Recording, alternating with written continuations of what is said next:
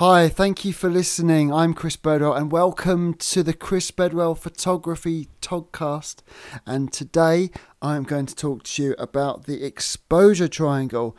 Now, my previous podcast episodes have been more conversational, uh, but today I wanted to maybe share some photography tips and knowledge with you guys. Um, so here we go. Lesson one, hope you're taking notes. Now, much like when you're studying science and they talk about fire and the fire triangle, there's three elements uh, they say uh, can create fire.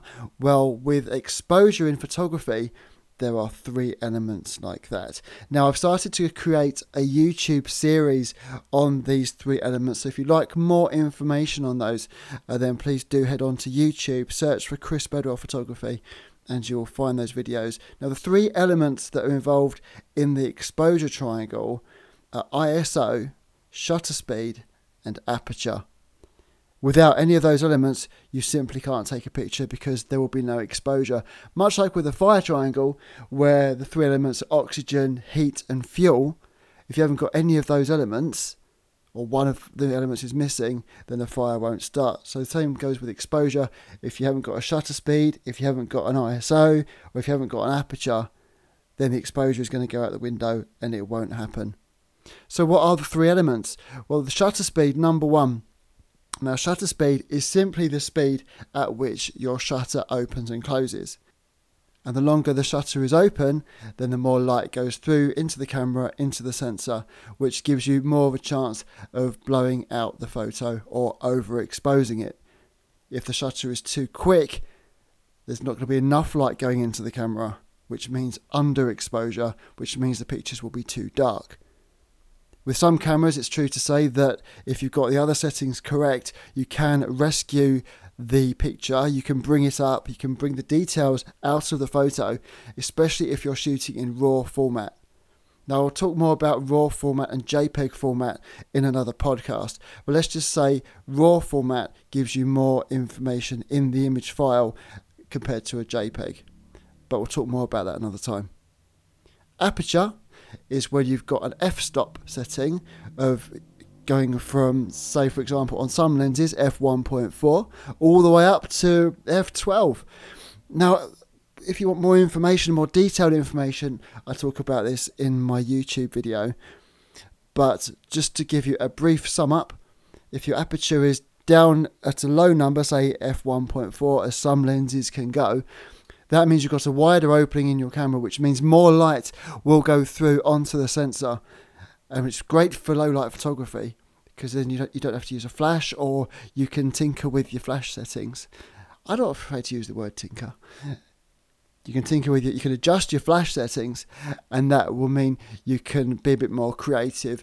You might find you're photographing a gig where they're not going to allow flash photography, in which case you'd want to use an aperture of around one point four uh, to allow more light to get into the camera. So you can use the available light, especially the stage lighting, which would have been set up especially for that performance, and you get the most out of it and you'll get a more dramatic picture. However, if you do have an f one point four setting, that does mean you've got a more narrow depth of field, so you'll so there's a chance that more things will be out of focus. Now, the third factor is I S O. So what is I S O? Well, in traditional film photography, I S O was the indication of how sensitive a film was to light. So if the film had a higher I S O number, it would be more receptive to light around it.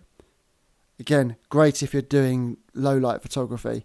Means you can make more use of the available lights to you and not have to add any extra, as in flash. If you're using a lower number, say around I S O one hundred, that's the best setting if you're going to be photographing in a brightly lit situation, such as on a sunny day, where you won't need to compensate for the darkness because there won't be any. Be a nice bright sunny day, perfect. So what setting's best to use, do you say? Well, really, it's very much a case of trial and error, and also photography is very, very subjective. Some people might like a darker picture, some people might like a bright picture, some people might like something that's in the middle. So really, you just need to adjust the settings until you're happy with the photo that the camera produces. If you've taken a picture and you find that it's a little bit out, a bit too bright, a bit too dark, run it through Photoshop, put it in Lightroom, you can adjust the settings on your computer quite easily and you'll get the picture that you want. Good bit of advice, if you've set up the I S O and you've set up your aperture to how you want it, so if you wanted to shoot something that may be out of focus but on a bright sunny day, you'd set your aperture to around one point four, you'd set your I S O to, to one hundred, but then you're not sure what shutter speed you want you want to do. Now chances are, if it's a bright sunny day, you'll be setting your shutter speed to one of the quickest settings that your camera can offer.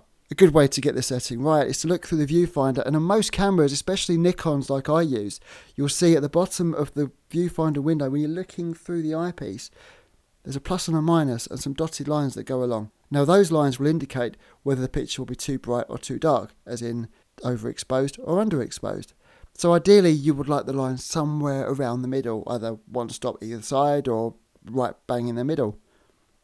So you look through and you adjust your dial, and you see when the lines stop in the middle. And that'll be your perfect shutter speed setting for the conditions that you've set. So get your cameras out, have a go, have a play around with your settings, explore your different I S Os, explore your different apertures, see what ones you, you, you like the look of.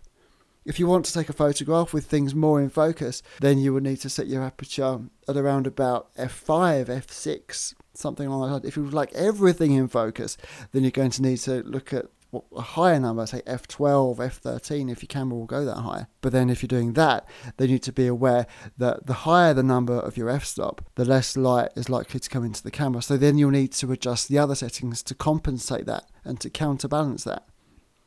So if you're going with an aperture of F twelve, then you'll need to have your I S O quite high up, so it's more sensitive to the light that comes into the camera. So you might be looking at I S O five six hundred. Again, it's all subjective. It all depends on how you like the pictures that come out of the camera. Once you've done that, look through the viewfinder and see where those dots are under the viewfinder. Adjust your shutter speed and then you'll be away. So I hope that explains a little bit about the exposure triangle. Again, it's I S O, it's aperture and it's shutter speed. All three of those factors uh, go towards creating the perfect exposure for your photos. If you'd like any more advice, please do feel free to drop me a line. Uh, visit my website at w w w dot chris bedwell dot net. I've got a contact form through there. Uh, you can find me on Twitter at, at Chris Bedwell. And if you'd like to see some examples of my work, then uh, please do find me on Instagram at Chris Bedwell Photo. Alternatively, if you would just like to email me, if you've got any questions or anything else you'd like me to cover in any future podcast episodes that I haven't covered already, then please email me at chris at chris bedwell dot net. I also have a YouTube channel where you might want to pick up some more advice and watch more videos about my latest photography on there at w w w dot youtube dot com and search for Chris Bedwell Photography. So thanks again for listening. I hope this has been helpful. Please do get in touch if you need to, and I will look forward to bringing you the next podcast very, very soon. Thanks again.